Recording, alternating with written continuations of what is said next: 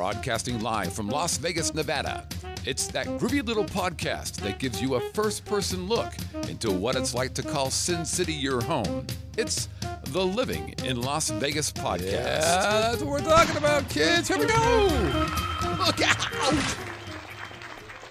Well, well, well. Welcome, everybody, to the Living in Las Vegas podcast here on the Vegas Video Network. Hey, thank you guys.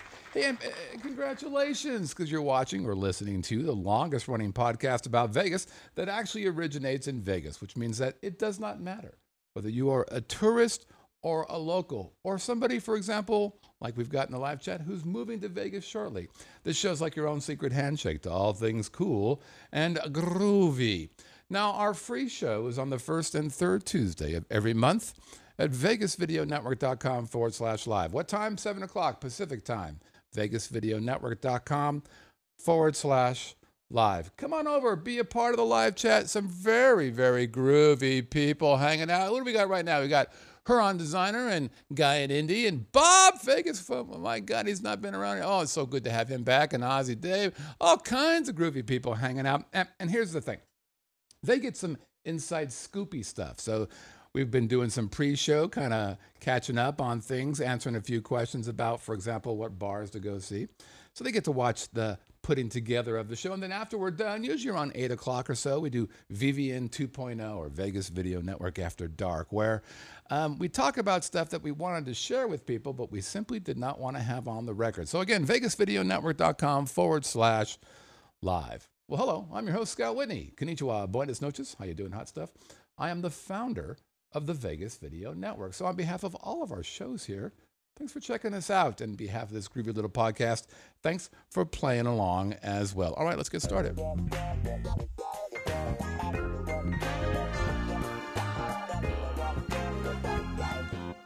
Now, one of my favorite gigs for the uh, live stream Las Vegas business that I run is a gig with the Las Vegas Global Economic Alliance, LVGEA. They do this thing every year called Perspective.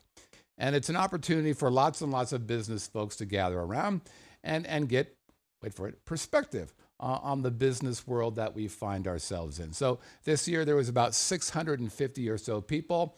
We were down at South Point. Uh, good group, interesting stuff. So one speaker talked about how to be a super boss, and one speaker talked about how to deal with millenniums because apparently they're difficult to deal with. But my favorite thing is learning about um, how we're doing economically from a from a business perspective, from a, a lifestyle perspective, from a how's things going when it comes to making a living here or not. It's pretty cool stuff. And um, as we all know, it's been up and down quite a bit here over the last well since I've been here since 2005. Uh, but there's this one guy who comes in every year. His name's Jeremy, and make sure I get his last name right. Uh, Aguero. He's a principal analyst for a company called Applied Analysis. And Jeremy comes in here and just simply crushes us. That's Jeremy right there. And, and his talk, this was a couple weeks ago now, basically suggested that Southern Nevada's economy is outperforming the nation. So that's what I'm going to be talking about today. Is Nevada's economy the best in the country? Let's find out. And I want to talk about the things that I think are important to those of us who live in Las Vegas Southern Nevada, or for those who are considering moving here, which, as you'll see in a minute, is quite a few people. So, the very first thing I want to talk about is the thing that I think motivates everybody, and that, of course, is unemployment. If you look here, this is the unemployment numbers, uh, actually, the initial unemployment insurance claims uh, here in Nevada. And as you can see here, back in 2000, we had 15,000. 100 claims.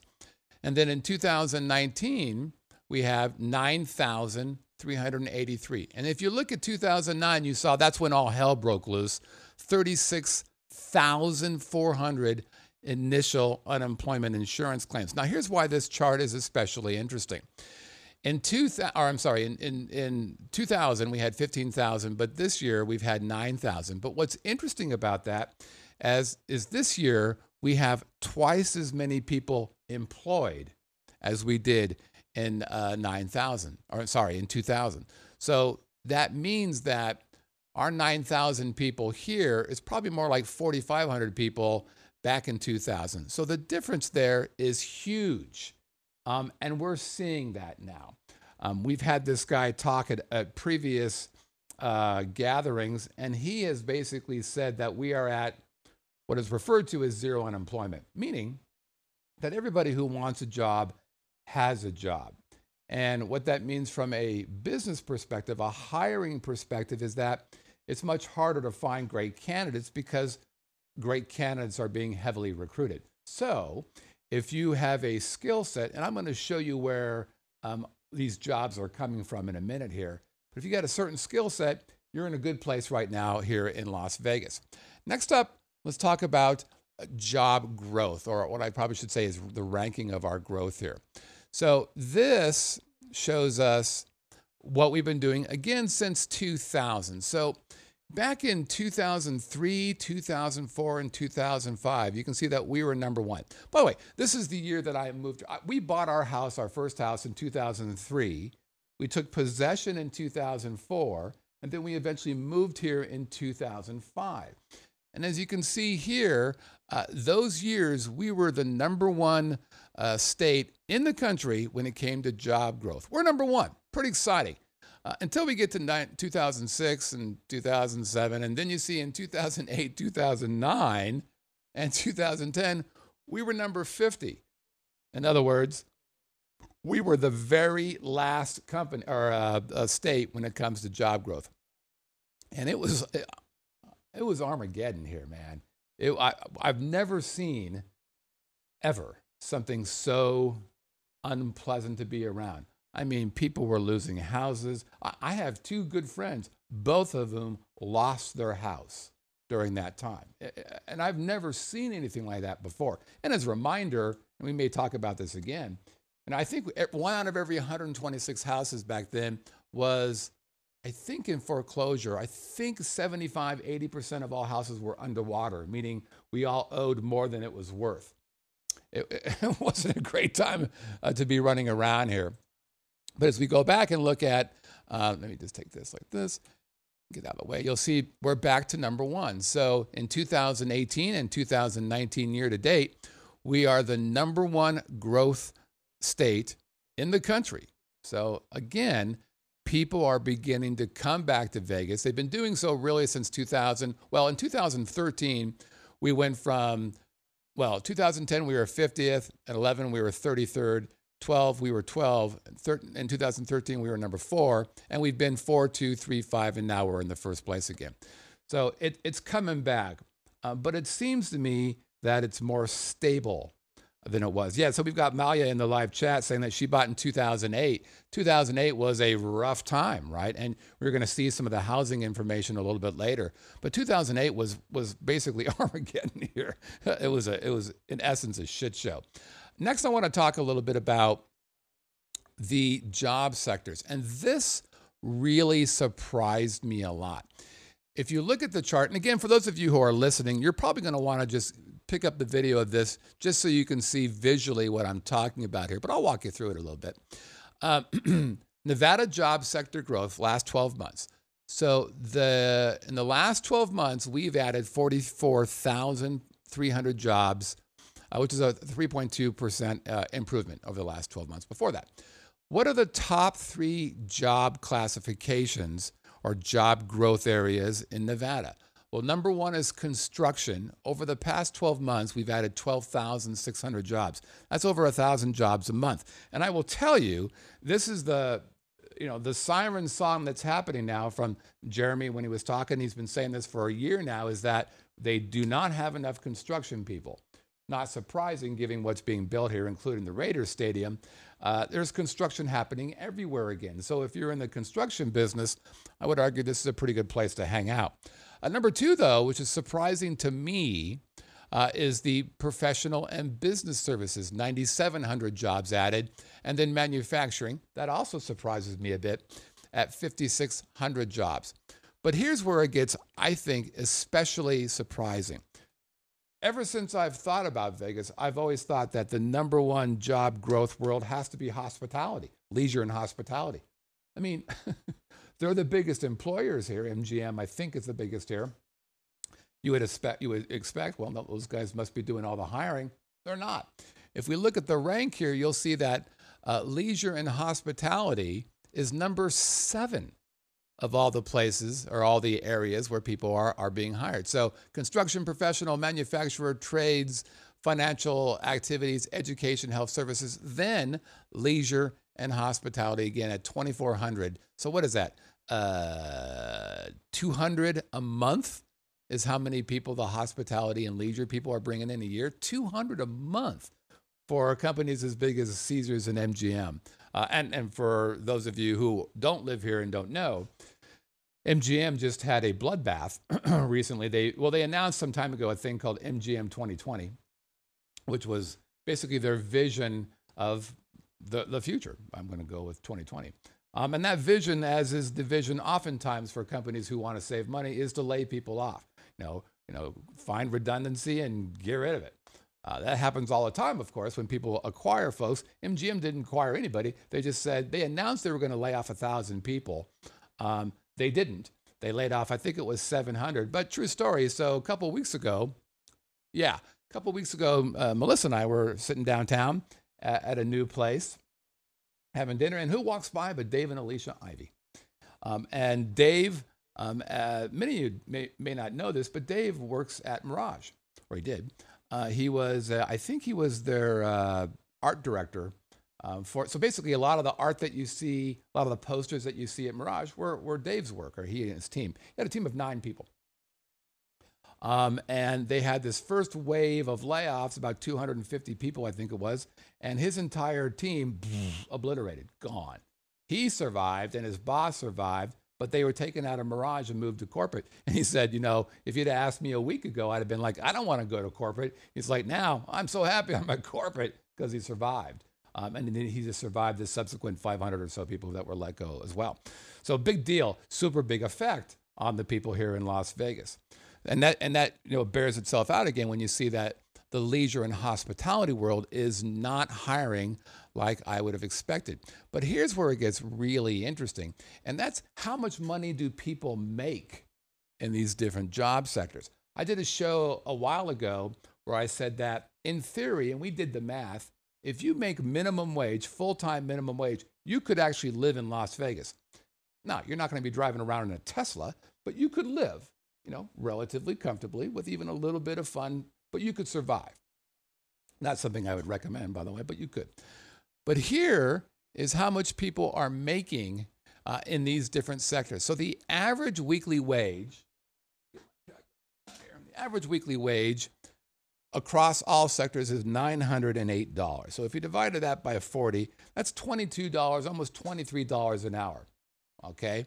But look at the construction folks. They're making on average 1153 and that's a week, so divided by 40, you're looking at 28 almost $29 an hour. if you come on down to the leisure and hospitality world, they're making on average, this is criminal, compared to construction, $633 divided by 40.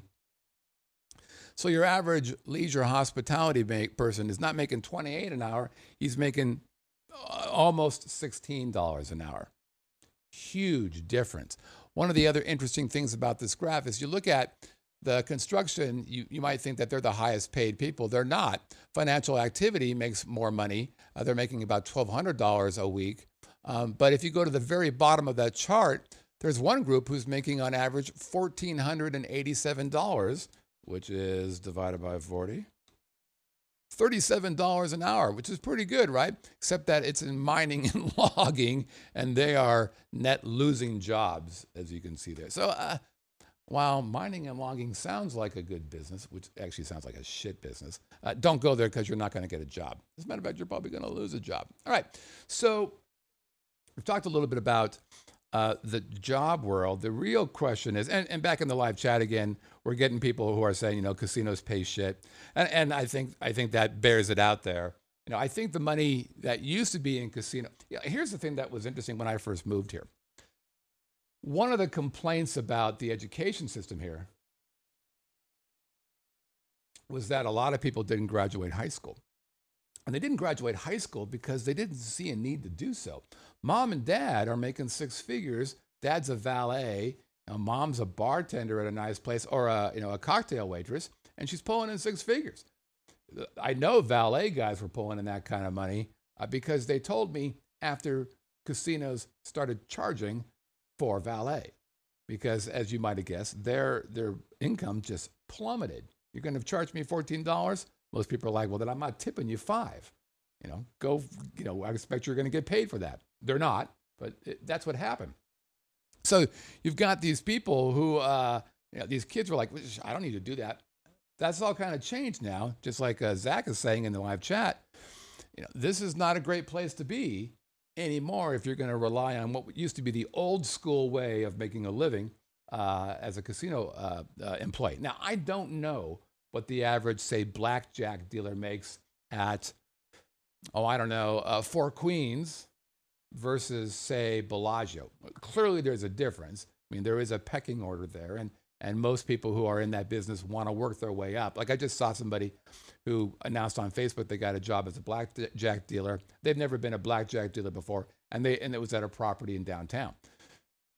So everybody wants to go up to or you know to the strip to work, but I, I haven't the first clue how much these guys make.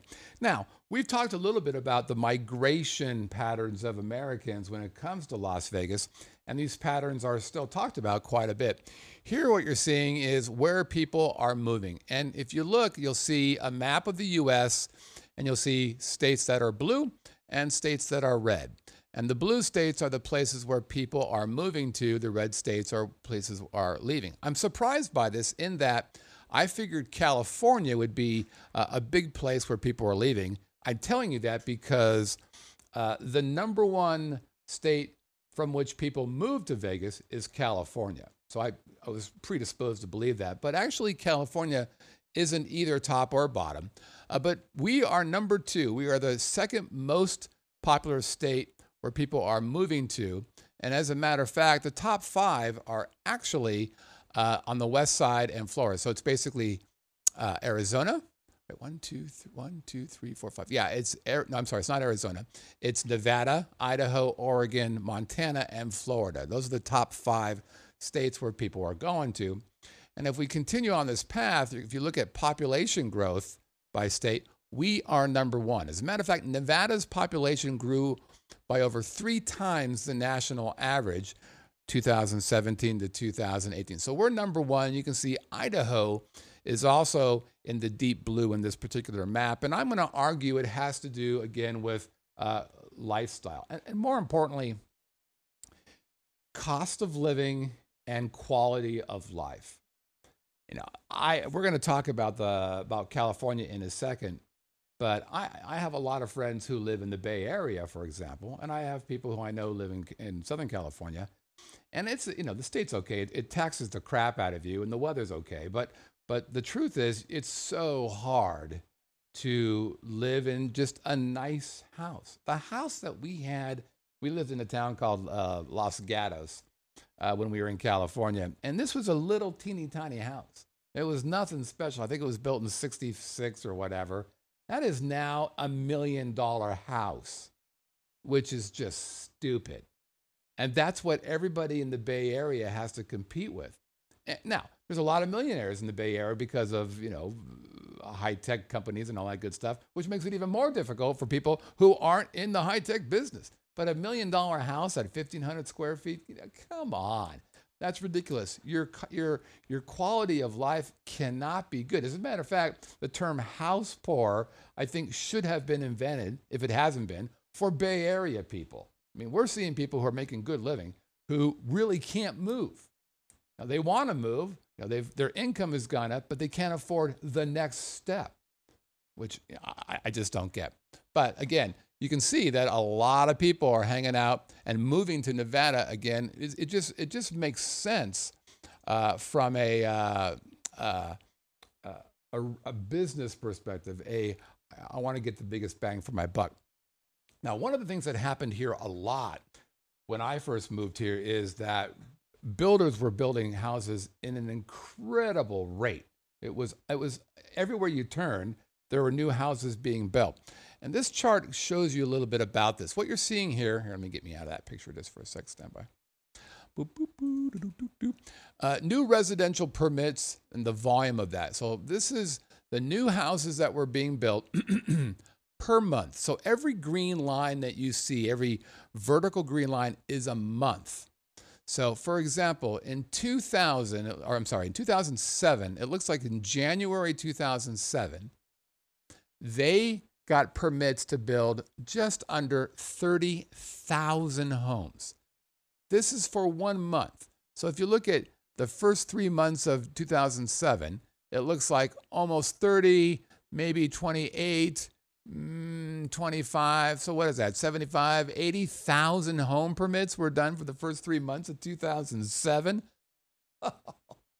That's just crazy. And then look at 2010, which is when things really started to go bad. It went from 30,000 new homes per month to uh, just about 5,000 new homes a month. Clearly, the builders were like, oh shit, we, we've got to put the brakes on this. Now, what's interesting is watching this improve. Now, if we look at 2019 at the very end here, you've seen it's gone up a bit. Sorry, we're on the bill for a call. But it's slightly slowing down. Right now, we're at just about, what is that, about 10,000 new starts again. So much more reasonable than what we were having to deal with uh, before, right? All right, let's keep looking at this, this housing thing. I think it's interesting. So, what is happening to the age uh, categories here in Las Vegas? This I wasn't, I wasn't, uh, I didn't think was true. I didn't expect. I was surprised by, if you will. So, residents by age group. And this is in Clark County. So, not all of Nevada, just Clark County. What's interesting is the two largest age groups, and they're, they're, they're bracketed by five years. So from 25 to 29 and 30 to 34. Those are the two largest age groups uh, here in Clark County. You see 157 plus 156,000 for those two groups. A little over 300,000 are in the 25 to 34. It's interesting um, how we drop off as we get older, which you would expect. But what's fascinating is there are 26,000 people who um, are 85 years or over living in Las Vegas. I think that's fantastic. I'm hoping one day I get in that 26,000 group because that would be neat. Let's look at a different graph that makes it a little bit easier to get an idea of the, uh, the mix. What you're seeing here in this pie graph is that same distribution, but by a percentage. So if you look at the 45 and over, that's the red area. What you're seeing is that from 45 and over, that represents about 37, about 40%. About 40% of folks here in Clark County are 45 and over, which means about 60 ish percent are younger. So the aging of Las Vegas is definitely skewing younger than I expected it to be. Um, and let me get my picture out of the way here, and I'll show you that the average age here is 38.6 years old. The median age is 37.9. And just as a reminder between the two, uh, let me get out of the way there. Average means I take all the numbers, I divide it by the number of numbers, and that's my average. But median takes all the numbers, finds the middle number, and that's the median. So, for example, if I had five numbers I was calculating, that third number, the one in the middle, would be the median price or the median age in this case. So again, we're we're much younger than I thought we were going to be. You know, given that I've you know I'm surrounded by a three or I know of three age limited communities around here. So I think that's good. I think it's cool that um, we're younger, but the youngness of Las Vegas affects housing in Las Vegas. It affects affects how many people are buying houses. And this gives you a good indication about that. Home ownership rates by age. This is through the whole United States, but it, it holds true here as well, of course. Um, let me get out of the way here. Boink. So if you look, for those who are under the age of 35, 35.4% own a home. So uh, basically, a third of people under the age of 35 in America own a home. But if you go from 35 to 44, that jumps to 60%. So a huge jump just from that one deal. If I go from 45 to 54 years old, almost 70% own a home. 55 to 64, 75% own a home about. And at 65 and over, basically 79%. Almost 80% of people at that age own their own home. Pretty interesting to me. But what's more interesting is um, how often these houses are being sold. In other words, what's the uh, inventory capabilities of the MLS. So, what's the MLS? MLS is the multiple listing service. So, when you go and find a house on Realtor.com or Zillow.com, all of that information comes from the multiple listing service, what we call the MLS. So all the realtors put that stuff in there and then it gets distributed out to all their distribution partners or syndication partners basically. And that's how you find it on realtor.com and all that. Now, or uh, yeah, realtor.com. MLS has a whole bunch more information than we civilians see. Realtors see other things as well, like gate codes and, and those kind of things. But what's interesting here, for me at least, is the level of inventory. So the way people measure the MLS is how much inventory is in at any given time. And they measure that as if um, if no new houses came on, how long would that inventory last? So if I look at, here we go, this chart, we'll start at 2009. You can see in 2009, this is the slowdown, right? Things were looking kind of bad. The inventory at the MLS was eight and a half months. In other words, for if they added no more houses, it would have taken eight and a half months to burn off that inventory based upon the rate people were buying houses. And back then, nobody was buying houses. That's why the inventory was so crappy. But notice in 2010, it started to pick up. In 2012, it really picked up. In 2012, the inventory only lasted a month which is unbelievably short. Like realtors freak out when they see that. Today, you'll see it's 2.7 months, and it's starting again to get a little bit smaller. 2.7 is considered kind of reasonable, but you're seeing that it's beginning to accelerate a little bit. People are buying houses a little bit more faster than they were a couple, three months ago, which, if you're a homeowner and you're looking to buy a house, that's pretty cool. But the real problem is, or the real question is, what does a, a house cost? We've talked about this many times. I find this to be fascinating here in Las Vegas because it's been all over the place. Here is what it costs for a new and existing home here in Las Vegas. And you can see that this chart has moved quite a bit uh, over the course of 12 years or so. So, to give you guys an idea, it started in 2007, this chart does, and well, let me just go what it is today first. So today, the uh, new home median price is $390,000. So if you have $390,000, that's what it costs to buy a brand new home. You're the first person in there. Nobody's been in there. You get to pick out all the stuff, and that's going to add about $50,000 more. And then you've got existing home prices, used homes, if you will and the median price today is 265,000. So you can see there's a what a $125,000 difference between buying a brand new home and buying a existing home. But where it gets interesting here is just the growth. First, they're both growing at about the same rate, uh, which is not the freakish rate that it was doing prior to 2003 prior to 2003, you know, we bought a house in Up in Aliante, and that house uh, appreciated $100,000 in six months. And Melissa's like, holy crap, we've hit the gold mine. And I said, this is unsustainable. I, I don't know what's going on here, but there's no possible way that this can be sustained. And there are people moving around us who have no business moving here. You, know, you could just tell, I don't think they have the financial wherewithal to actually pull this off. Come to find out, I was right. You know, all these people started to get foreclosed on because they absolutely did not have the financial wherewithal to move around like they did, but they did because the bankers said they could. But here's what's kind of fun. Looking at the price things used to be um, is very, very interesting. So right now, brand new house, 390,000. But the lowest it ever was, which is like 2010 or so, which I think is when um, my or uh, somebody said in the live chat they had bought their house in 2010. Was that right? Let me just double check that.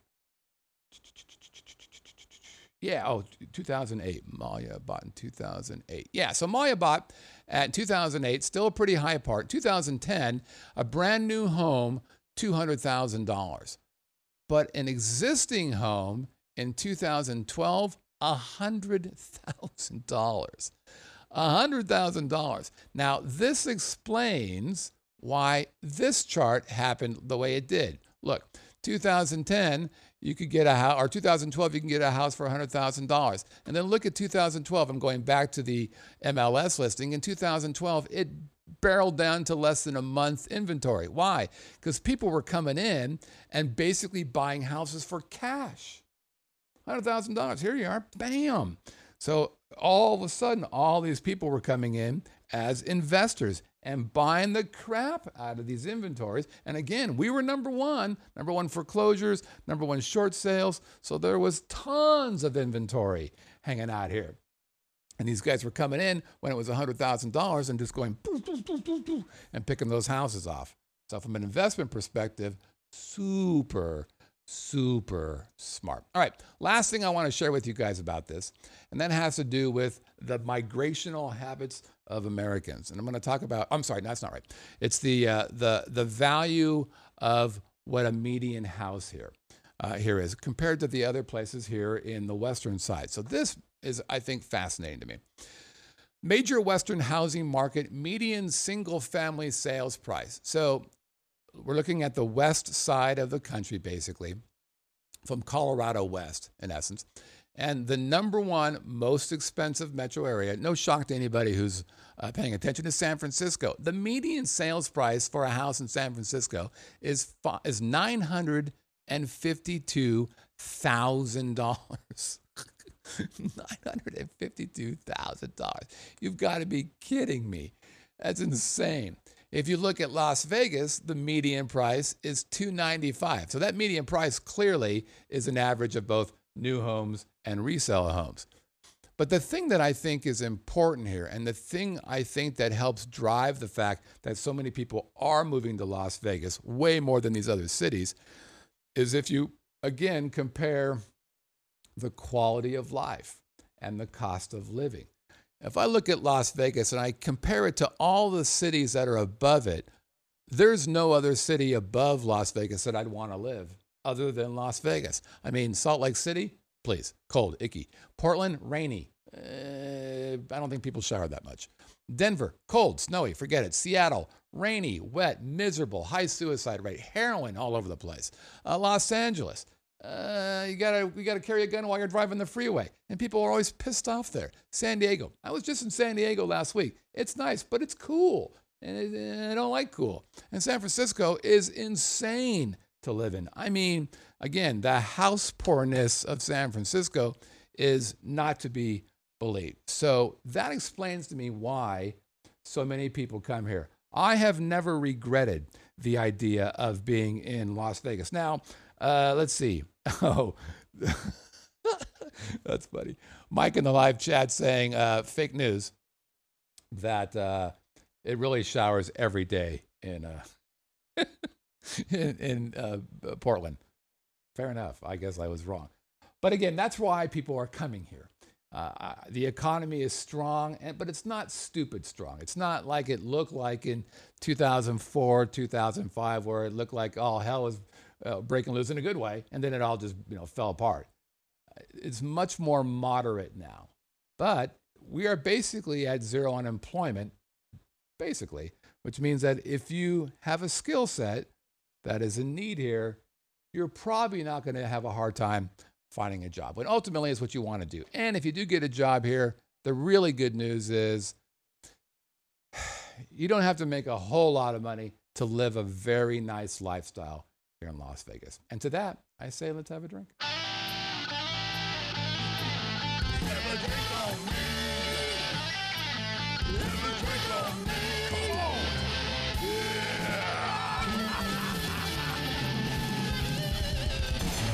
All right, it's time for Have a Drink of Me. By the way, I'd be interested in knowing in the live chat, and for those of you who are listening or watching, have you ever considered moving to Las Vegas?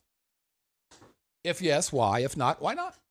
I know a couple people who have been in the live chat have thought about doing it and then something changed their mind. Um, we thought about it.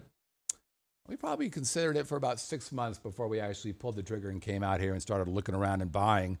Um, and for us, it was a, a great opportunity for us to do that.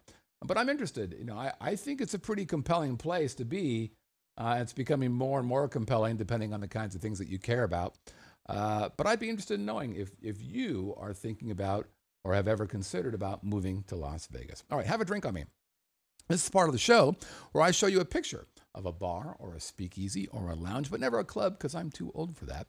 And you guess what that club is. You send an email to have a drink at vegasvideonetwork.com. Again, have a drink at vegasvideonetwork.com. Uh, you send that guess to me, and we take that guess and, and we, we hold it. And you say to yourself, okay, I, I want to have a chance to win, but I want to have multiple chances to win. And that's not greedy of you at all. You're you want the best bet you can. I get it. Here's how you get multiple chances to get your name in the hat from which we pick a winner. First, you send in a correct answer. That's one way of getting in. If you're the very first correct answer, I'll put your name in twice. If you're in the live chat while we're doing this segment, I'll put your name in again. If you send us the uh, uh, an intro video. I'll put your name in again. And uh, what was the other one? Oh, uh, if you do a intro to the whole show, I'll put your name in again. So there's five opportunities. Did I do that right? Okay. You submit, first one in, live chat, intro to the show. Oh, an intro for the actual entry itself. That'll give you five chances to get here. Now, what do you win? Well, that's a good question as well. But this time I'm going to let our friend Pops tell you what you can win. Let me tell you what you can win this week. This week's Lucky Haddam winner can choose any one of three amazing Scott Where's Whitney Bob? guitar CDs Christmas Acoustic 1, Christmas Acoustic 2, or Jazzathon. Proudly displayed here by Bob, undisputed king of the video Haddam entry. Welcome back, Bob. Or you can choose the comfortable and stylish Vegas Video Network visor like these lucky winners. Available in the standard black and sometimes in the rare, hard to find red, popular with the ladies and the Russians. Or you can choose the premium prize package. The next time you're going to be in Vegas, you can arrange an evening of sophistication and class with the man himself, the guru of all things Vegas, Scott Whitney. Hey, Well, okay, at least drinks, laughs, and some priceless conversation. Send your entry into Have a Drink at VegasVideoNetwork.com. VegasVideoNetwork.com. Thank you, Pops. All right. All right, let's look at last week's Have a Drink on Me, kind of remind you guys of what the uh, property was. This was, oh, I almost forgot. Oh, I'm so sorry. Sorry. Under a lot of pressure. You know, one of the things that happens, we mentioned that you get uh, a hat, drinks, neat things. But one of the things that, that Pops mentioned is you get this very cool visor, right? Comes in black like my heart or red like your heart, like this. But what you can do if you win this visor is you take yourself a picture, you send that picture into me, and I take a look at it and go, oh my God, that is a handsome man or a striking woman. But I take that and I put it in a group. A group, you say? A group, I say. And what is that group called? Well, they're called the Galaxy of God. There's Gregor and Bill, Mr. Testy and Sam. Ozzy, Dave, Steve, Michael, Bob, and Rosie. And then there's Scott and Michael, Bud, and Mickey, and Alan, and Aaron, who are what? They're nudists. See, there they are. There's Bob and his wife, and Danny and Shan, not Shan. Greg, Glenn, Jimmy, Bob, and then there's Ken and Stuart and Christina, who's all babies are because of my music. And there's Don and Jackie and Mike Hedon. And then there's Bobs and Sammy and Carol and Adon and Chris. And then there is Brett's dad and your buddy Scott. And then there's Wayne and of course our good buddy. Alrighty. All right, now we can get to it. Here's last week's Have a Drink on Me. Let's take a look. Kind of a cool place. There it is. And the hints were a bar focused on cosplay or cosplay of all types. Number two hint was got part of its name from a falcon like spacecraft. And part three was another part of the name is used to refer to a subculture composed of fans, characterized by a feeling of empathy and camaraderie when others who share a common. It's called the Millennium Fandom Bar. It's downtown, actually right next to my head stylist people. Pretty cool place. All right, let's get to it. We had 13 out of 13.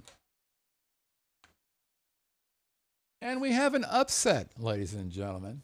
I think in the uh, live chat, Ozzy Deb had mentioned that her, uh, she said her email program fell over, whatever that means. That's some weird. Let me see something here. Let me see. What? Oh. Good job, Scott. Yeah, okay. Good thing you have to be smart to run your own company. All right, so our number one entry, Terry Ringnier, also known as Huron Designer, one for the correct answer. Quite the upset. Huron, one for being the first correct answer. And another one for being in the live chat. Already a triple. Come on, that's fantastic. Well done. Next up, we've got Danny Ackerman, who asked her, Am I first? Am I first? Am I first? No, you're actually third. Somebody was second, but the guess was wrong, and then she corrected herself. Next up, we got Mike from the Couve, one for the correct answer. Mike from the Couve is also in the live chat. So he gets a double your pleasure, double your fun. Next, we've got Sam Jackson, one for the correct answer. We've got Mr. Testy, one for the correct answer, and one for being in the live Chatterooski. La da dee. La da da. We've got Ozzy Deb finally in there. Number six or number seven. Email problems. See, even in Australia, they have email problems, but one for the correct answer. And Ozzy Deb gets one for being in the live chat. She's not going to let email stop her from having fun all the way in the other side of the world. Oh, yeah, odds of Deb. No, of course not. Hell no. And we continue. We've got Binky. One for the correct answer. I think I saw Binky in the live chat. Did I not? Did I see her in there? Thought I did. I'm going to say I did. Okay. I'll put Binky aside. Let me know if, if she's in there. I, don't see her right out there. It's kind of scrolling by. Next, we've got Bob Thomas from St. Augustine, Florida, a previous Haddam winner. Way to go, Bob. Johnny Five, also known as Tap Scott. Uh, congratulations. Is Johnny Five in there? Nope. We've got uh, Andy in New Hampshire, who I met for a Haddam this last Monday over at the Pepper Mill. Haven't been to Pepper Mill for a while. It is exactly as you remember it. One for the correct answer. We've got Dale, also known as Blackjack Bolin, one for the correct answer. And we've got phase jitter, one for the correct answer, phase jitter. One for being in the live Chatterooski. There we go. And then finally, our final contestant, Mad Chipmunk, one for the correct answer. Mad Chipmunk's in the live chat. Telling you, this is the way to do it, folks. Get yourself in the live chat. Radically improve your chances of win win winning. All right. Let's go take a look and see what we got here.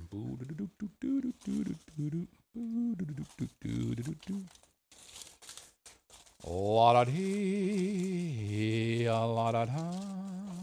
All right. And our winner and champion is, let's take a look. Mr. Testy, everybody. Congratulations, Mr. Testy. You have won yourself a drink on your buddy Scott, or a visor, or one of my music CDs. Okay, he's a previous winner as well. Why don't we call him Mr. Testy? Maybe he can remind everybody. okay, let's look at this week's Have a Drink on Me, shall we? Boink. Here we go. Here are our hints. Hint number one I have live streamed a donkey, a llama, and an alpaca from one of their three locations here in Las Vegas. I have actually live streamed a donkey, llama, and alpaca from one of their three locations. Hit number two if you were birthed somewhere and grew up there, you're said to be, quote, the name of this bar. Hit number two if you were birthed somewhere and you grew up there, you're said to be, quote, the name of this bar. And finally, hit number three the three letters used for their logo reflect the exact thing that they are. The three letters used for their logo reflects exactly what they are. If you know who this is, send the email to have a drink at vegasvideonetwork.com. All right, I got a few more minutes before we wrap up here. Wanted to share a couple things that I thought were interesting. First and foremost, we have a new show. We've got a couple new shows coming maybe one, two, three more new shows. But this most recent one is a show called What the Cluck with Vin A. Uh, for those of you who might remember, we had Vin A on the show a couple, three episodes ago. Super nice guy. Uh, and he's uh, done a couple shows now. Really fun show. Basically, it opens up, it's kind of like a Bill Maher show. Opens up with some topical stuff like the set that you're seeing here. That monitor behind him has different images, and he talks about daily, you know, the news stuff. Uh, and then he goes into a, uh, a group talk between himself and two other guests, and they just talk about, you know, you know, current events, that kind of stuff. Um, pretty good stuff. Lots of good feedback, except for one person, which was uh, Pops. He did not like it because he trashed Trump, uh, and uh, Pops is a big Trump guy. Uh, but this year, or this last episode, Vin had his dad on, Vinny, who's a Republican and they actually you know kind of got into it a little bit about it was all you know pleasant there were no blows thrown or anything but uh, it was interesting to have a clearly a republican guy and then of course uh, some democrats running around. So I, I, highly recommend checking out vin's show. And by the way he's just the nicest guy ever. So uh, if nothing else support it because he's a nice guy. And the last thing a little inside scoop for you. Um, as some of you know uh, hell's kitchen is being shot here in Las Vegas for this season. And uh, many of you have been to Hell's Kitchen here in Vegas. It's in the front of Caesars. Nice restaurant. We've been there. Uh, we were there with the Santas, as a matter of fact. It was fine. It was enjoyable. It's a good place. Uh, but here's what it's not it's not the place where Hell's Kitchen is being shot. what? Yeah. I, uh, you would think that they would shoot Hell's Kitchen at Hell's Kitchen in Las Vegas. No, it's not. Here's where they're shooting it. This is the actual uh, exterior for the Hell's Kitchen show. It's just outside in a, uh, it's kind of a warehousey space behind Bally's.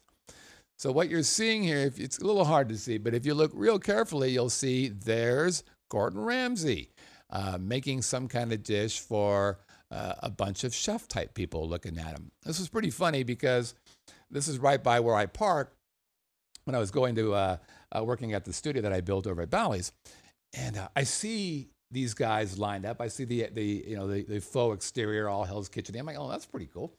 So I go walking over there with my camera out, my phone out, and and these security guys come up to me and say, you know, you can't. They yell at me, you can't do that. I'm like, what, what the fuck are you talking about? I'm in the I'm in a parking lot. I can do whatever I want.